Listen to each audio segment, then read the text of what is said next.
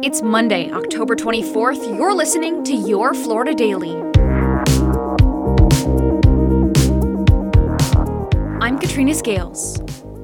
An intense rescue in Indian River County where two people were trapped in an overturned car. According to the sheriff's office, a deputy was responding to an unrelated call when he saw the car flipped upside down and partially underwater in a canal. Another deputy then arrived on scene, capturing the rescue on his body worn camera. Thank you, guys. All right, all right. Just take it easy, bud. Take it easy. Take it easy. Deputies say an Amazon driver saw what was going on and rushed in to help to get the two women out. According to a post on Facebook, the women are recovering from only minor injuries.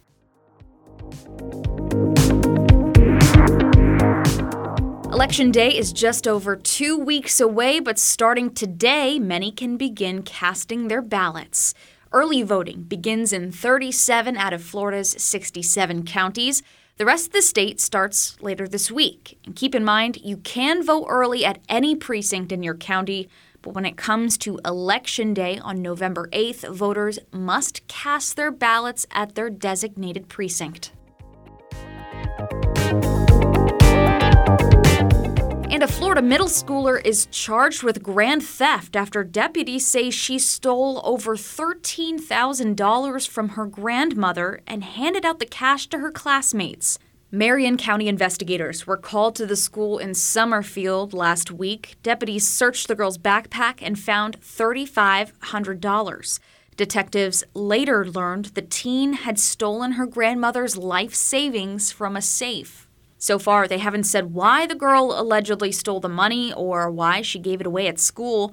At last check, officials have only been able to return just over $3,000 to the girl's grandmother. Find these top stories along with breaking news, weather, and traffic all day on clickorlando.com.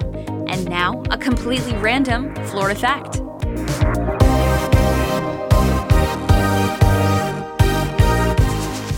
The original Tampa Stadium held the record for the largest audience to ever see a single artist when a crowd of almost 57,000 people witnessed a Led Zeppelin show. That was in 1973. However, most people may remember the Led Zeppelin show a few years later in 1977 when rain aborted their performance, sparking a mini riot. Tampa Stadium was demolished in early 1999.